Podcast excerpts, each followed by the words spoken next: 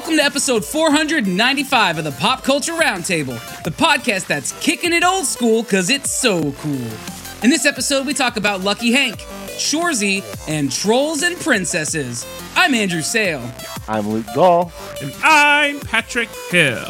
So get ready for the OG trio because it's time for another throwback episode. Rolling, rolling, rolling, rolling.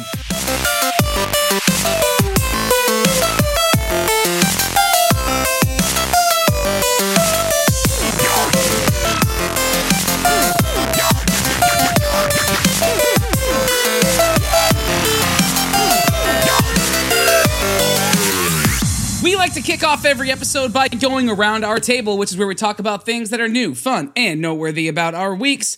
What's new, fun, and noteworthy about our current week is that, once again, we are joined by the voluptuous stylings of none other than America's sweetheart, Luke, the G-Man Gall. Oh, that's nice. Why do they call you the G-Man? Because he knows how to hit the spot.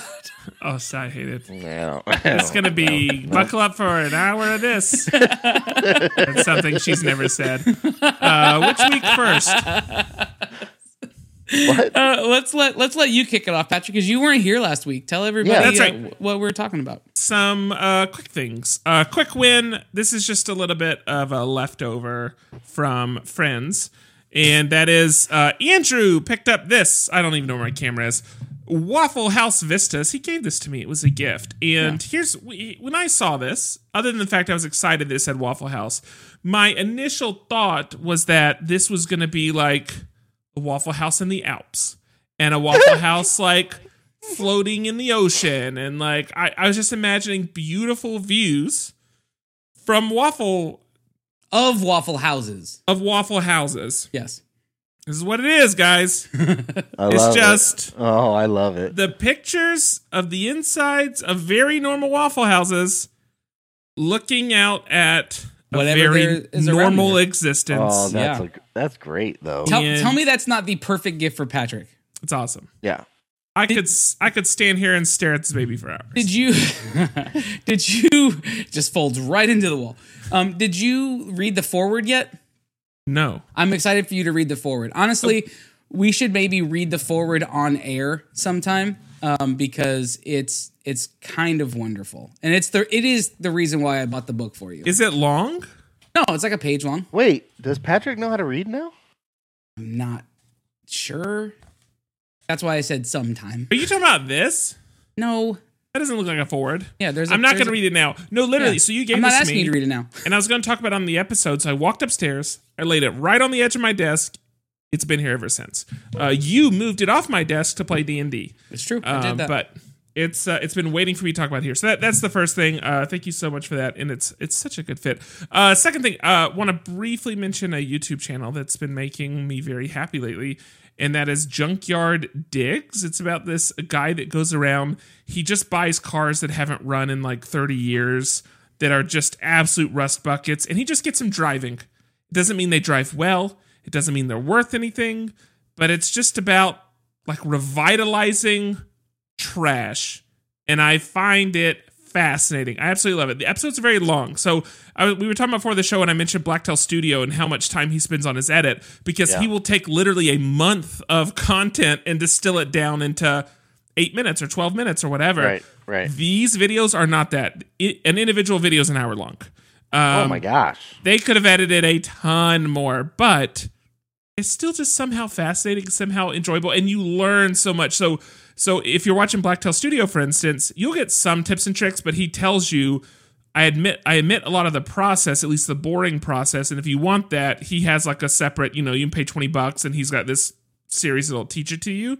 Right. This guy in Junkyard Digs, he's showing you a lot of the process that he's doing, which is why it's so much longer. But I find it fascinating. So if you like fixing up old cars, or if you just like maybe the thought of watching someone fix old cars, you know what? I fell down in the rabbit hole of watching like restoration videos on like either TikTok or Instagram Reels, like a cheese cutter or something. Yeah. So somebody takes it completely apart, cleans up all the greasy stuff, sandblasts it, repaints it, puts it all together.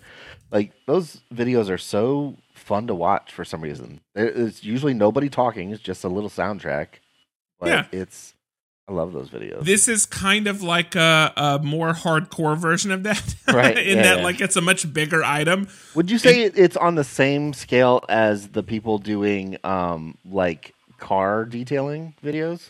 So, I haven't watched many of the detailing videos because depending on which ones you're talking about, a lot of those, they're made dirty to be cleaned, which is, like, not the point. Like, you want to watch things that are, like, naturally dirty be cleaned. Sure. Which is with some of the restoration videos, some of them are legit. Right. Some of them they're like they're aging them in a unnatural way in order to do a restoration video. So you kind of have to find the good channels versus the bad channels. Sure. So I don't know specifically with the car detailing ones. I think it's fascinating that he just kind of shows you that as long as the pieces are there, like anything can run. And I love that.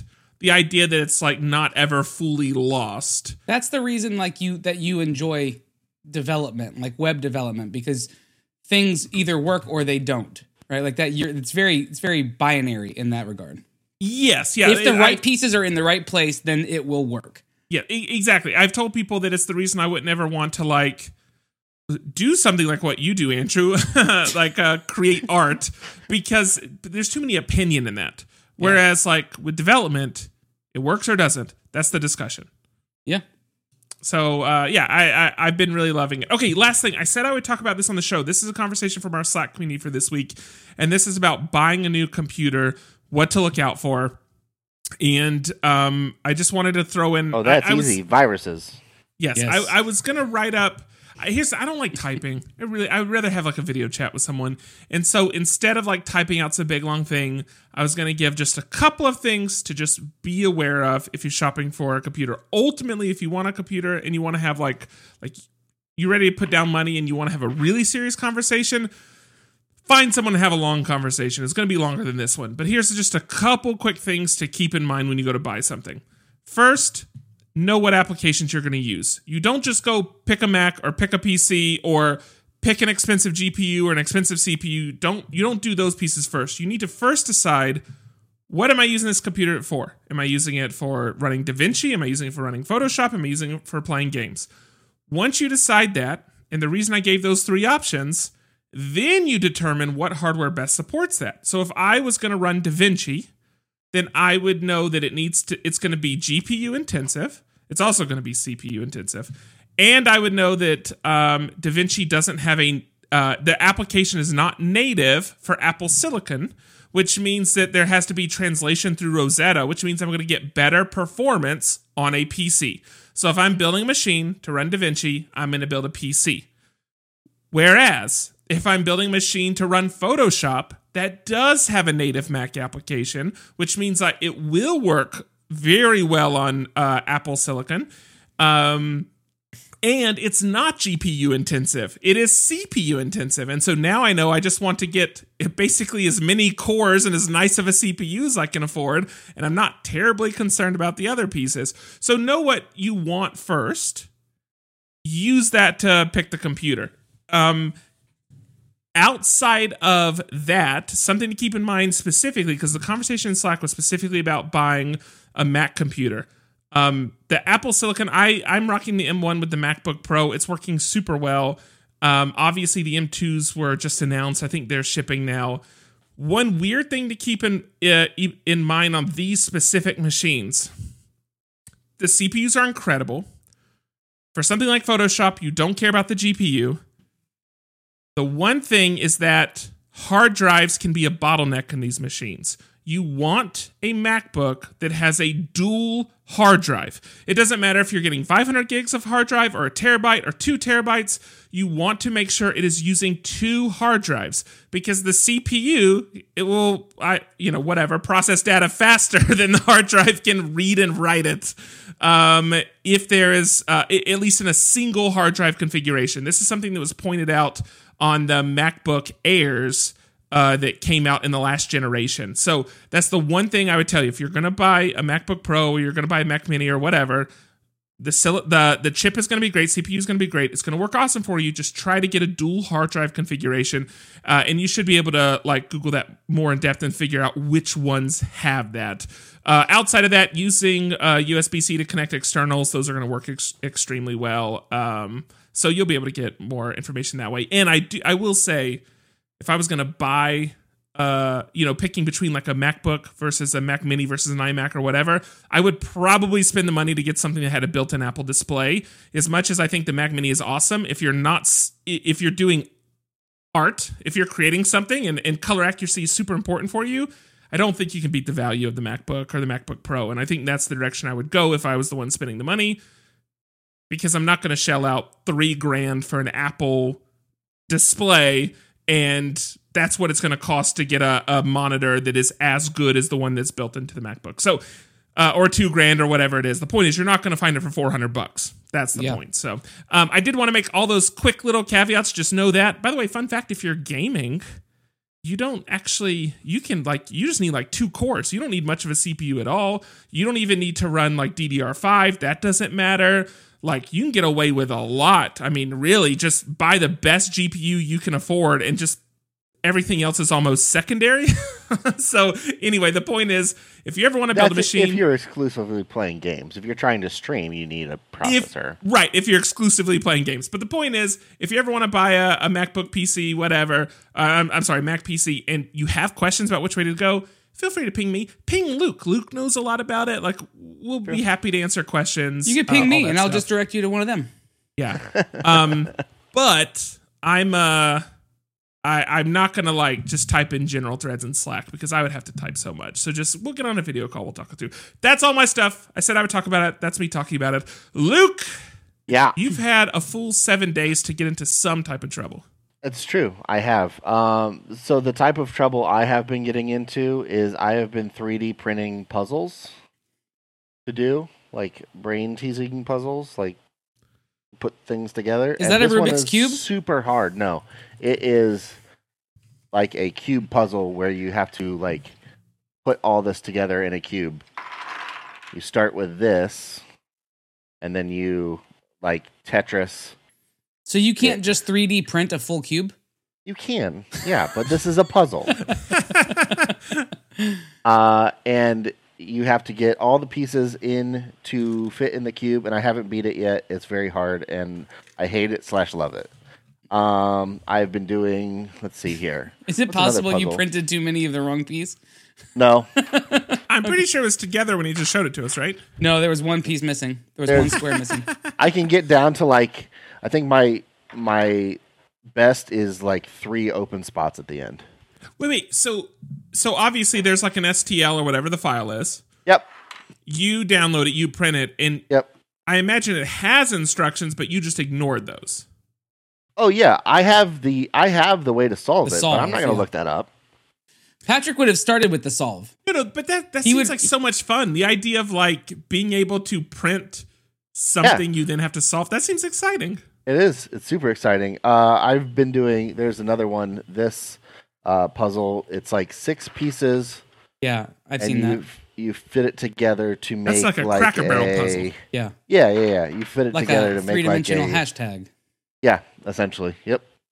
So that one was fun. I've done a couple other ones that I think the boys have upstairs. Those were all pretty easy, but this cube one, it's hard. I was trying to look it up so I could share the link if people wanted to do it, and it's not coming up for some reason. So I will keep looking, and if people, if I find it, I'll post it, and so people can either maybe print one or find somebody who has a printer and print one and try, because it's really hard, and that's fun. Mackenzie doesn't need to hear this. Mackenzie, earmuffs. Mackenzie, close your ears. Here, wait. Here. Very tempted. I'll just mute you real quick. Good. We're good now. She can't hear you. Very tempted by a 3D printer lately. She said don't do it before she even heard what you said. She typed it before, I guarantee you, before your audio actually cleared to the... Okay, let me ask you a question, though. I know that there's... 3D printers that are Well, I don't know this. Correct me if I'm wrong. Are there acrylic 3D printers? Resin. Oh, resin 3D printers. Yes, that's what there are resin, not acrylic. No. Okay, so resin. No, but resin is what I'm used to seeing. Is what I just saw resin or no? No, this is filament. This is plastic. Filament. So what's the idea with is resin just like resin molten is liquid? It's not molten. It's just room temperature. It is UV cured, so it'll go through the process. You'll have like a resin vat, and it'll go through a process of going down into the vat, curing a layer, then raises up a little bit, cures another layer, raises up, and so you'll see it. It can be whatever color. Can it get bubbles in it? Yeah, but that doesn't really matter because the bed presses down and separates, pushes out all the air so that it has a good layer to cure. Is it harder or like more durable than filament? Yes and no. It really depends on the application. So back to what you were saying about buying a PC or a computer, figure out what you want to do first, and then you figure out what kind of 3D printer you want. So if you're going to be making, let's say, I have both types because I do a lot of terrain kind of D&D things in my filament printer, but I do a lot of printing miniatures in my resin printer because it's a really high detail, a lot more high detail, a lot more kind of, not as rigid shapes, a lot more natural shapes. Sure, so, circles, Vournois, I think that's how you say it. Bulbous things. Yeah, sure, Bulbasaur. You could print Bulbasaur. Great. You can't do Charmander. You need a different printer for Charmander. You might be able to do Growlithe, possibly. Wow, nice little deep cut. But yeah. The Growlithe. For FDM, then you would do a lot of kind of like pieces and parts, and you know you could print knobs for cabinetry and all that kind of like all kinds of crazy stuff. Like so, I don't know what I don't know what I would want to do. I don't know why acrylic sounds more interesting to me. But I keep saying acrylic resin just sounds more interesting to me. But like I don't know any of the pros or cons. It just sounds more interesting. That's because you like resin toys. Yeah, and so you know that you've discussed with toy makers the idea of casting things in resin, and it does seem more premium than filament. I would make everything so whatever like the if you imagine like a deep amber resin, so amber that it's like brown. Yeah, like that honey bear that Andrew got. Exactly. I want to do everything in my life in that. Yeah. I want my laptop stand to look like that. I want my computer monitor case to look like that. I want my speakers. I want everything in my life. Your next set of be that. Of plug trainers. You want them to be that. But yes, I want everything in my life to have. I find that so attractive. Yeah, so get a resin printer. Okay, there. All right, sorry. You made cubes. Yeah, I made puzzles. I've just been playing with puzzles. That's about it. So I'll take it then. I had two things I wanted to talk about in the around the table, and for whatever reason, I'm blanking on the second one. Maybe it'll come to me while I talk. I, for the first time ever, started watching The Big Bang Theory. Never seen the show in my life. I've been watching it now for the last 6 days. This may be day 7, and I'm 4 seasons in. So oh my gosh! This weekend I stayed home all weekend practically.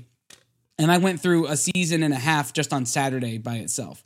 And so a couple things. There's a reason why I'm doing it. I think I've said this on the show. I'm sure we've mentioned this on the show before. But a shirt that I designed for The Gap many years ago found its way into Leonard's wardrobe on the show. And so years ago, I was just sitting at home one night, all of a sudden my phone started blowing up with people sending me texts with screenshots of this shirt that Leonard was wearing. And I was like, what the heck is going on? So then I saw that, oh, he's wearing this shirt. And then there are several other episodes where he wears it as well. It's just part of his repertoire. Like the show's stylists or costume designers picked up the shirt and it was part of his repertoire. So The other day I saw that Big Bang Theory was being kind of highlighted for me inside of HBO Max. And I thought, you know what? Let's give the show a go. It would be fun to actually see it in context. There we are. What'd you say? So you've watched 4 seasons and haven't seen it yet. And you're just going episode by episode trying to find this shirt. It's not that I'm trying to find it. Now I'm invested in the characters. But one of the main reasons I started watching it was to see it and to see it in the wild. Well, the show is 12 seasons long. That's a big commitment. It's a real heavy lifter of a show, and I don't know that I love it. I was gonna say, do you feel like this is time well spent? I don't like that question. Well, it's because every time I've tried to watch that show, I find myself going, "When does the funny stuff happen?" Yeah, I don't laugh out loud a lot. I did watch season 1 and 2 when I was in college. And at the time, I got a kick out of it. I enjoyed it. But a couple years later, I thought, oh, I liked that at the time. Maybe I'll see what's up now. And I could not get into it. It was just I don't know. It was a void of funny when I watched it. And I haven't been able to go back. So I did have a good initial experience. But people that stuck with it for its entire run, I have no idea how. So here's what I was talking to somebody about it today, and I told them, they were asking me what it was like, and I said it falls so much in line with tropes. I said it's very, very what did I say? Tropey sitcomery, it's characters being extreme versions of a thing consistently and constantly. They never let up on this The character development, it doesn't seem like there's major character development. It just seems like they have just doubled down on the characters being the way they are. And sometimes sometimes they hit on something funny and I find it comical. And then sometimes, most often, I feel like, oh my gosh, really? Why are they still writing this same joke for this character? It's 4 seasons later. Let's grow. It's unlike watching New Girl, right? Where you could be really worn out by the characters. If the characters stayed the same as they do in season 1 all the way through, you'd be tired of the show. You wouldn't want to finish it. But the characters evolve. Same is true with The Office. I know that people have problems with the last couple seasons of The Office, but even still, some of the main characters who we've been with for the whole time, the development of those characters is what keeps you hanging on and keeps you around. I'm not necessarily recommending people go watch The Big Bang Theory. I do notice though that there are some things and some attributes about Sheldon who I hate. Sheldon is probably my least favorite character, but I also notice there are some things about Sheldon that I relate to, I could inability to see social cues or I'm terrible. I'm terrible with social cues. No, just how particular he is, and I've definitely gotten better about that over the years. But I could see several years ago that I could be very hard nosed and just pig-headed about things being the way that I need them to be, or else. And I still have a sense of, if there's something that I don't want to do, I'm not going to do it. And I don't mind telling the people I'm around that I don't want to do it. But anyway, he's the most mentally questionable character on the show. And I think I relate to him the most out of all of them. Well, I think what I maybe find fascinating is how many people love the show. Mm-hmm. And that's fine. I need to be clear. People can like whatever they want. Just because I had a couple seasons I liked, and then now I find it unfunny, doesn't mean someone can't like the show. So this is not a knock at someone for liking it.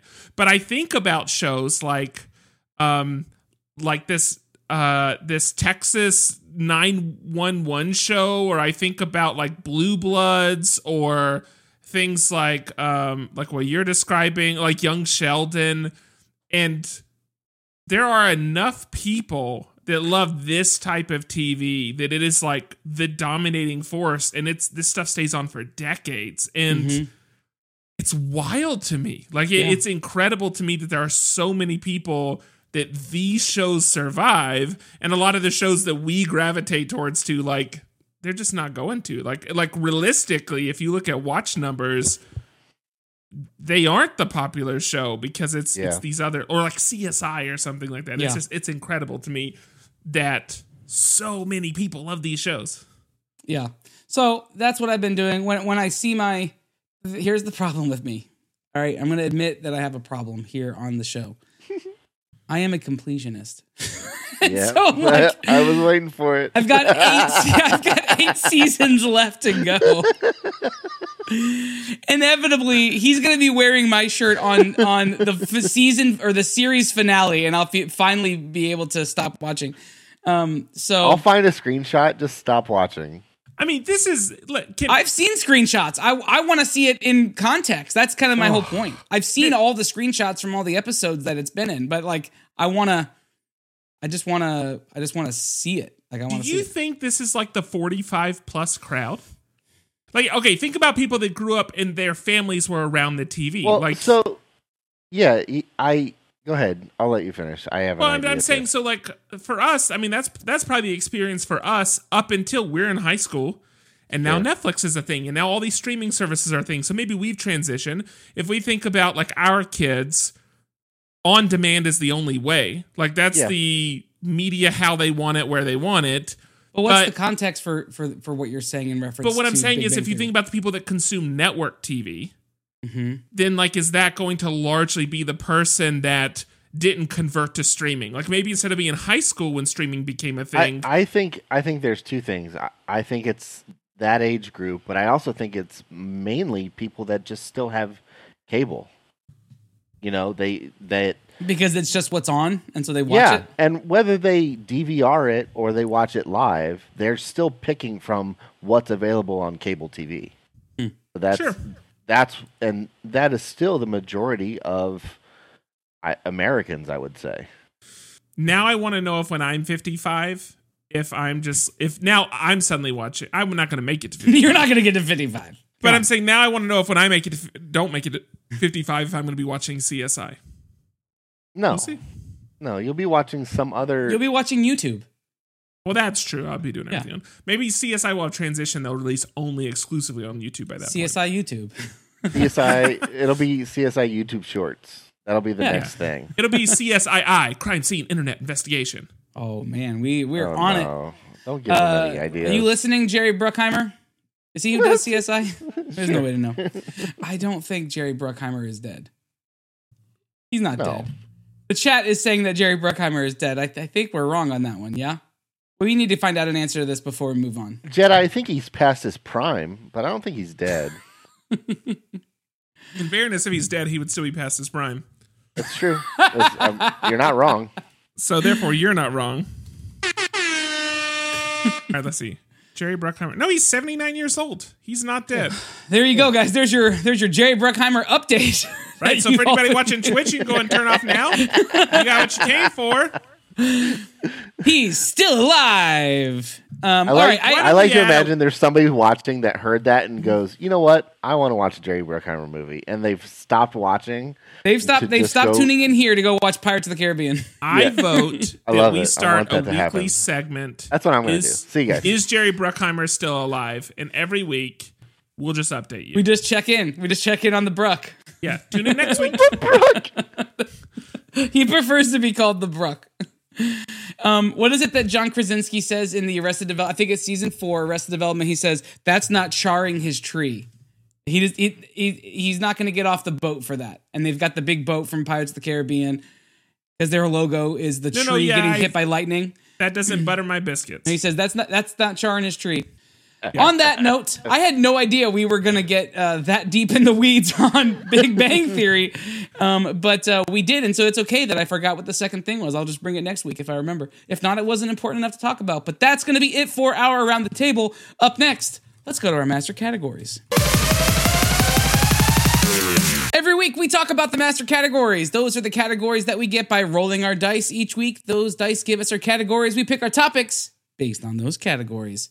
And Luke, you are taking on the position of Lauren, who got a 20-sided die last week, which is the opposite of what you did last week, where you got Patrick's shitty category that you had to fill in for. Yeah. We're convinced, Patrick, that Mackenzie wasn't even home last week. You just didn't want to talk about fashion, and that's why you called Luke.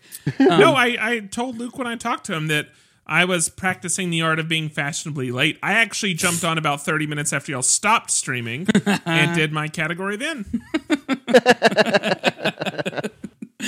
Oh, I wish that wasn't so clever. So, Luke, you got the 20-sided die. So tell us what you're talking about this week.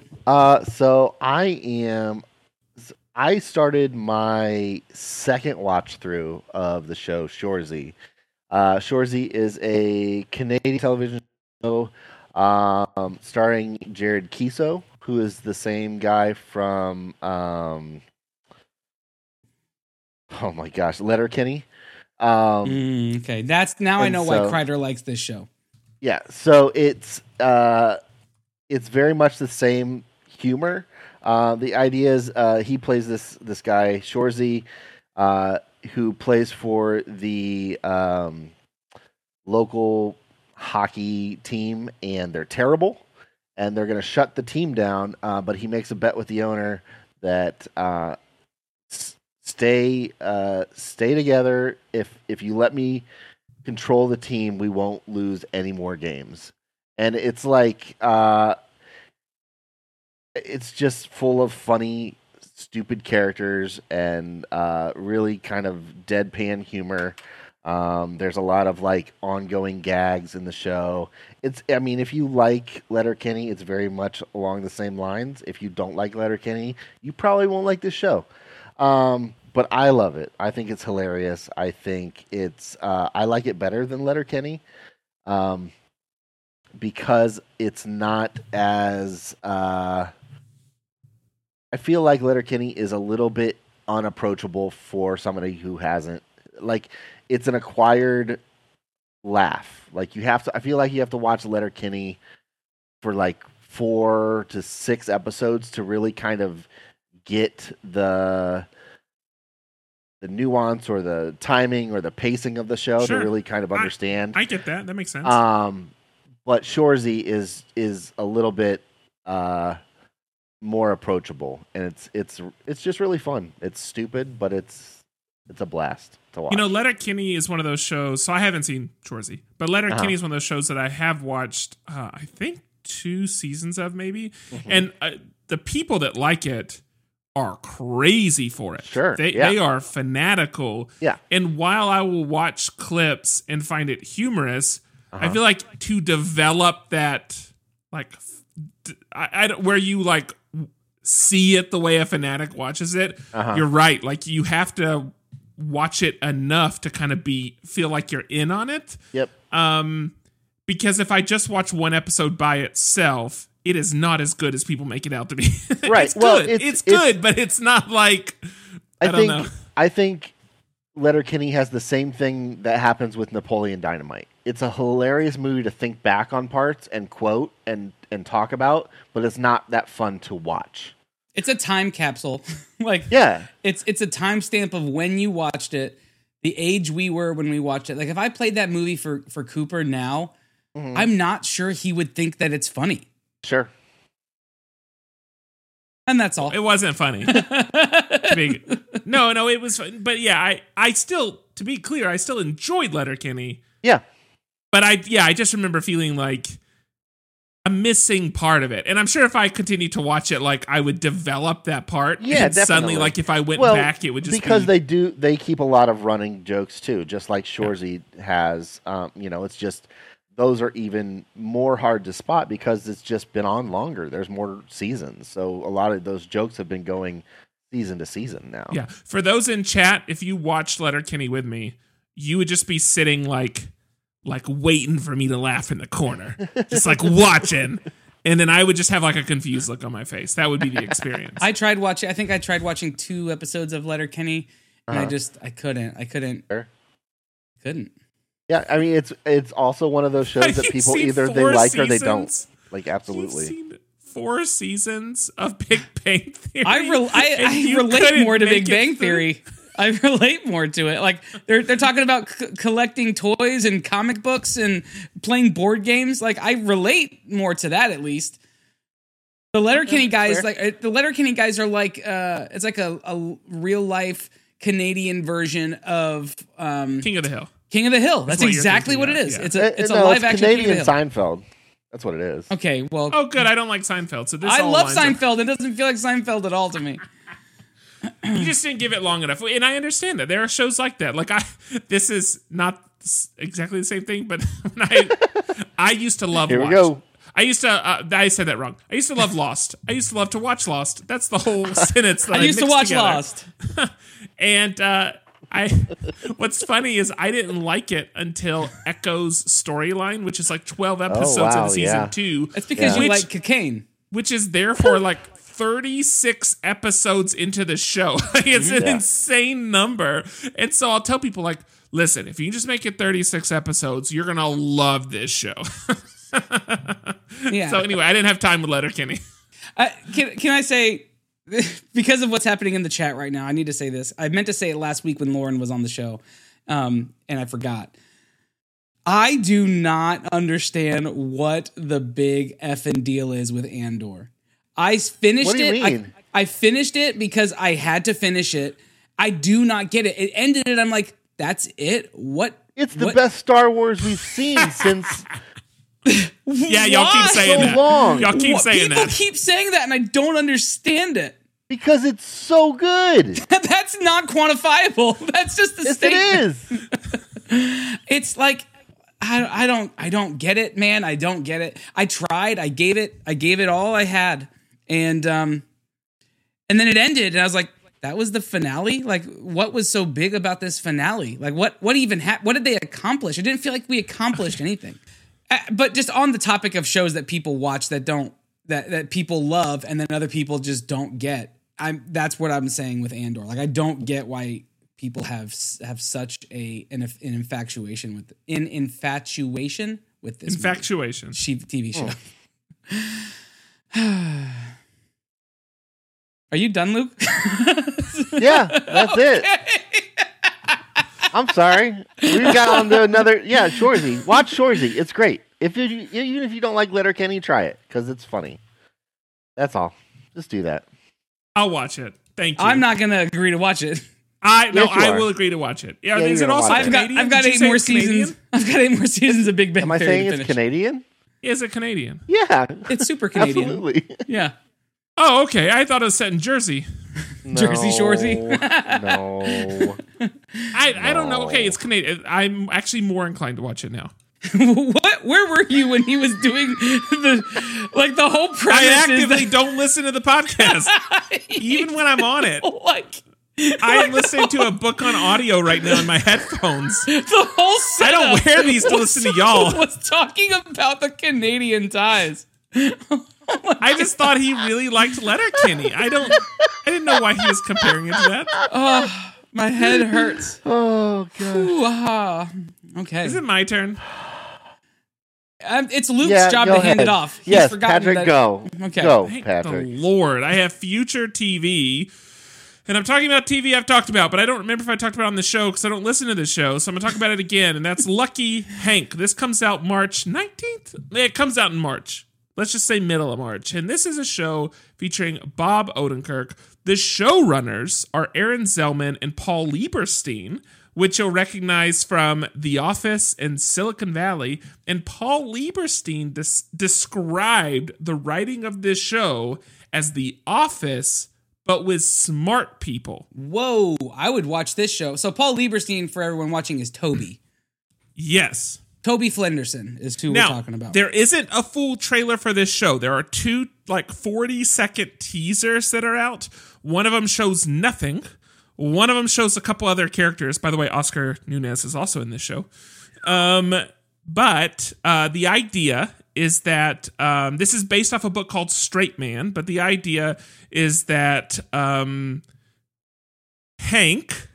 Lucky Hank, his actual name is William Henry Devereaux Jr. That's Odenkirk's character, that he's the chairman of an English department in a badly underfunded college in the Pennsylvania Rust Belt.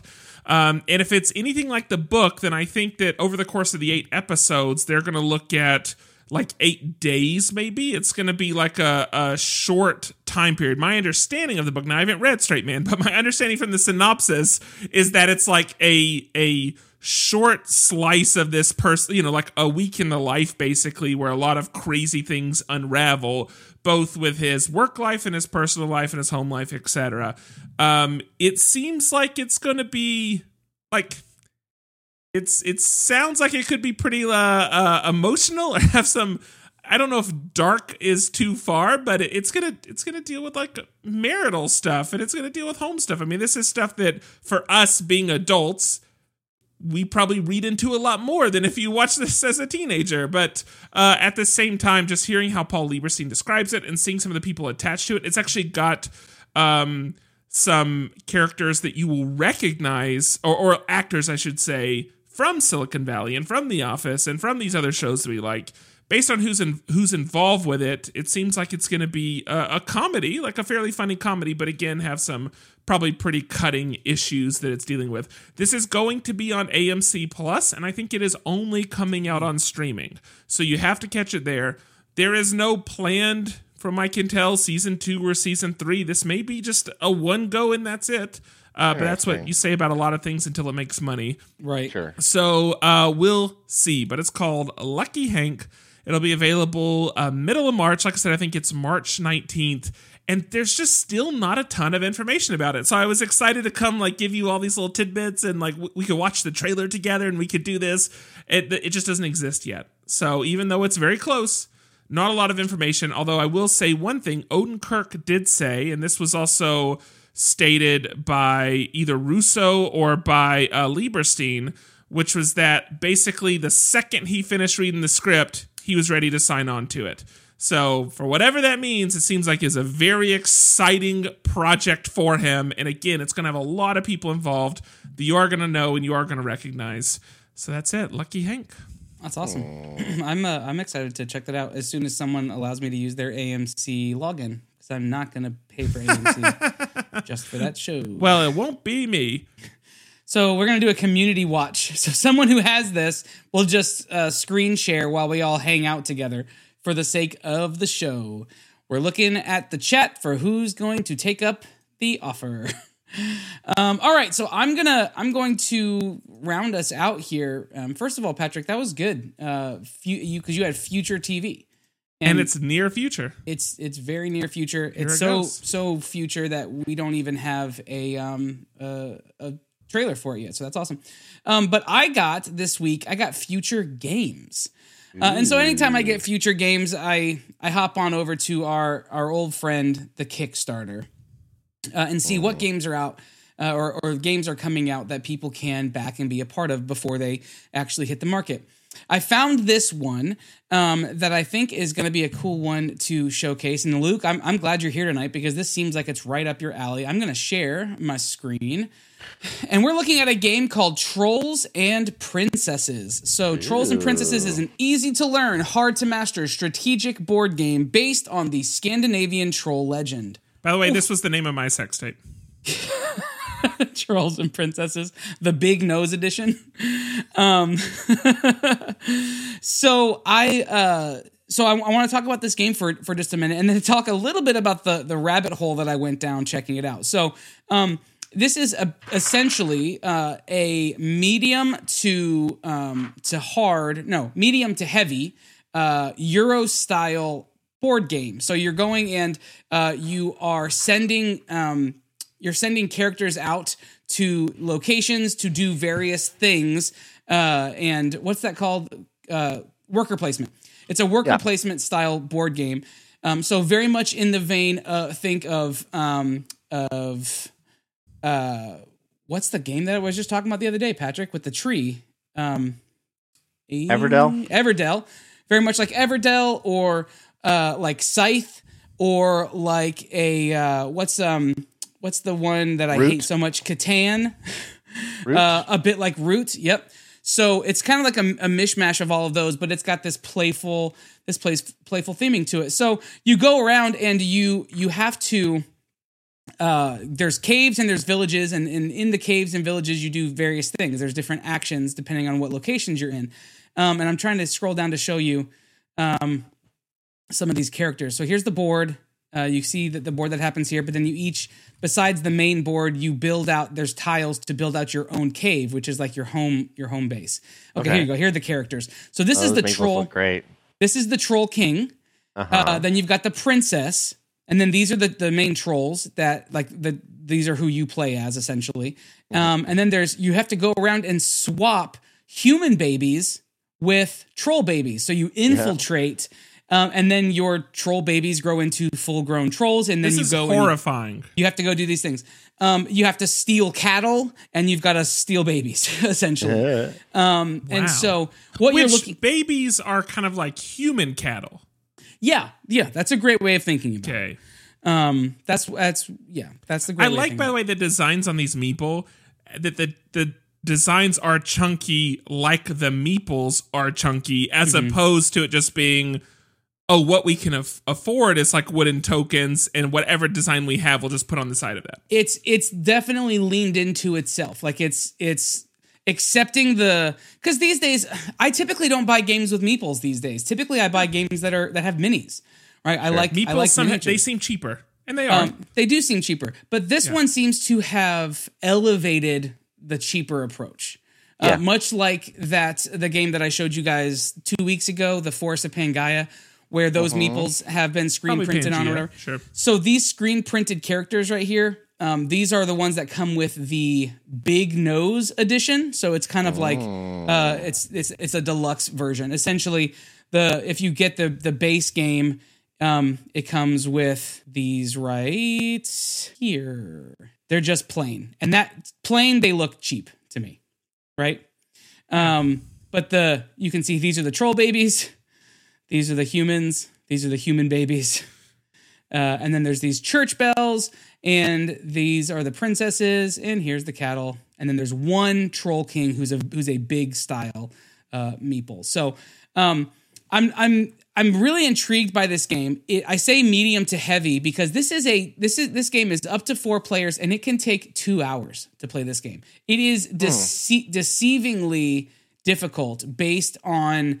How it looks. Like if you're just basing it on the components of the game, you'd think, oh, this looks pretty, like Catan or something like that, right? Yeah, sure. But you've got these different assets. Do you see this? These are the actual diamonds and the little gold bars. These are all part of the deluxe version or the Big Nose version. The Big Nose version of the game is $82 American or 75 euros. I'm such a sucker for those diamonds. Sorry. I know. They look really, really good because they're not like the same ones that are in quartz. These look actually like they're diamond shaped, which is really cool. Okay. Pause break. This is what I couldn't remember to tell our audience. And I wanted to tell our audience because I think that they will find this funny. We played board games with a new person this past week. Yes. Oh, and that person is differently sided. And what I mean to say is apparently half of the colors that exist, this person just doesn't see them. He can't see half the... No, he can't... Yeah, he can't see half the colors. Yes. Mm-hmm. So we played Veiled Fate first, which is 9 different color entities. Yes. And some of them are like slight variations of color, like teal and teal then and green. Blue and purple and green. It's garbage.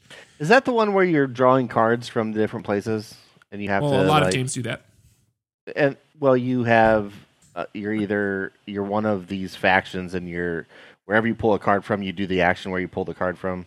No. So this is the one where there's 9 demigods, and you can move anyone you want to. So everyone plays all characters, and basically every mechanic in the game is a coin flip mechanic. It's like light versus dark. And so you're just constantly flipping a coin and wagering the whole game. So finish your story, because we played Veiled Fate, that where first. All the characters are varying shades of essentially the same color. Yeah, they didn't like it. By the way, this guy's a designer. I also need to tell you that. They didn't like it. And that's fine. The fact they didn't like it that they... He liked it. The other guy didn't like it. Yeah. The other guy didn't like it. But then we were like, oh, well, let's just play this other game. We don't have a lot of time. This is one you can pick up quickly and play. And we picked Quartz, which is a game where you pick color gems out of a bag that are and all... you get bonuses based on the color that you pick. Yes. So not only are they different color, but they're like... have opacity, like transparency. And so depending on how the light hits them, they look slightly differently as well. He was examining every single one as he'd take it out of the bag. He's like, is this an amethyst? Is this a sapphire? Anyway, we are terribly inaccessible, and that's what I recognized. We picked two of the potentially the worst games to pick for somebody who has that kind of color blindness. So anyway, Andrew, sorry, continue. Anyway, all right, back to Trolls and Princesses.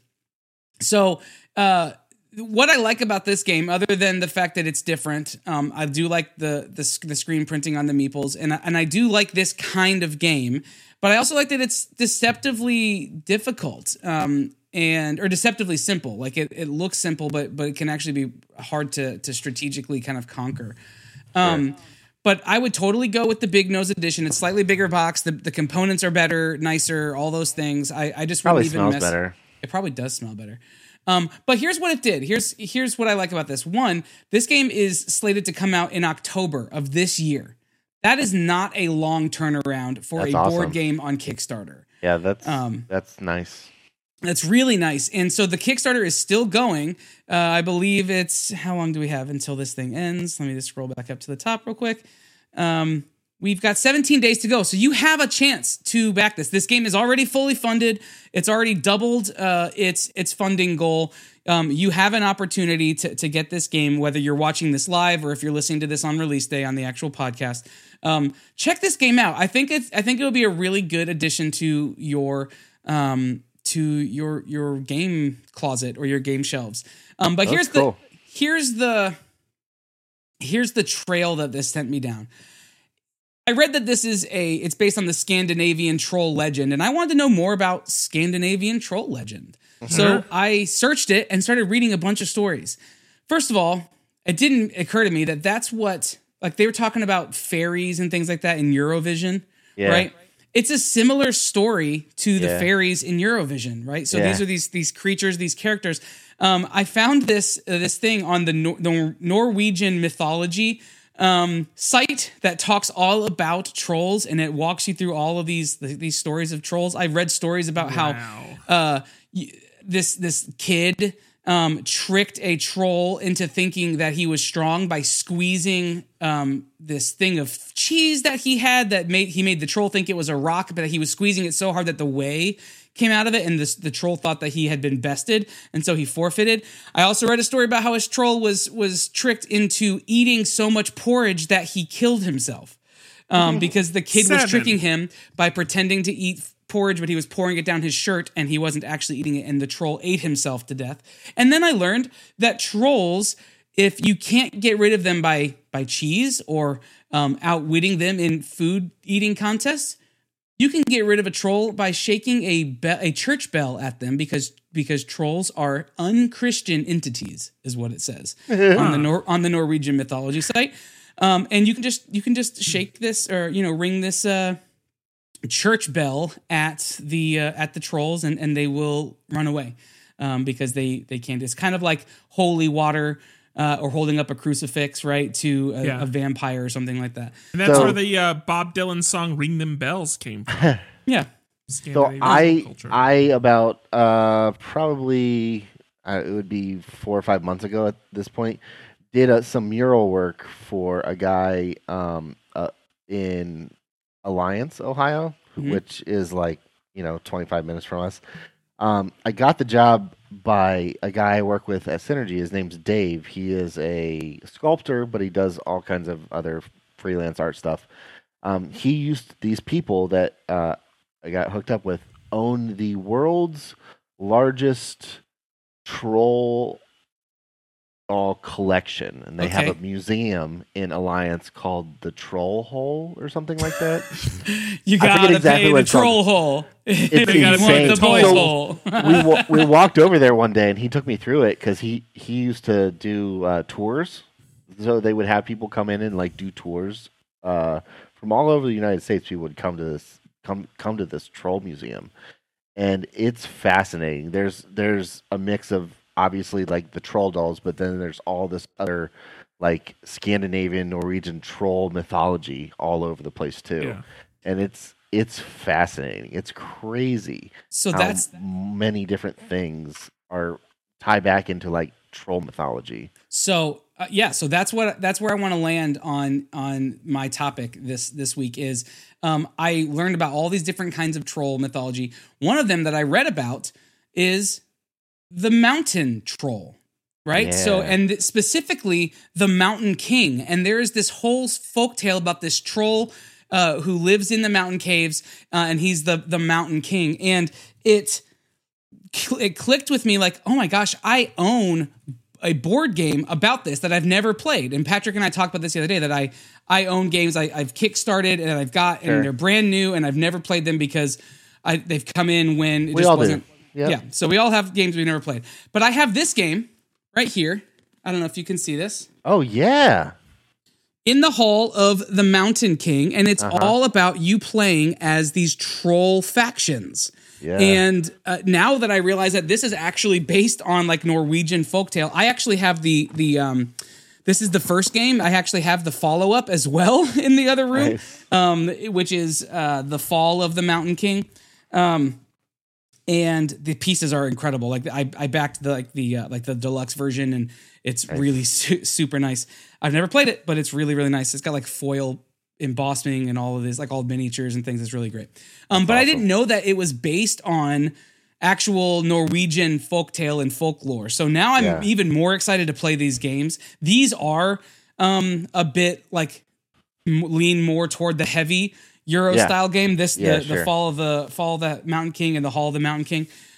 But you play as these trolls and these troll factions. And so it just felt like this full circle thing where I was reading about a game, which led me to read about, all the actual stories and the folklore that exist around it. And then it led me back to a game. So that's what we call a full circle master category.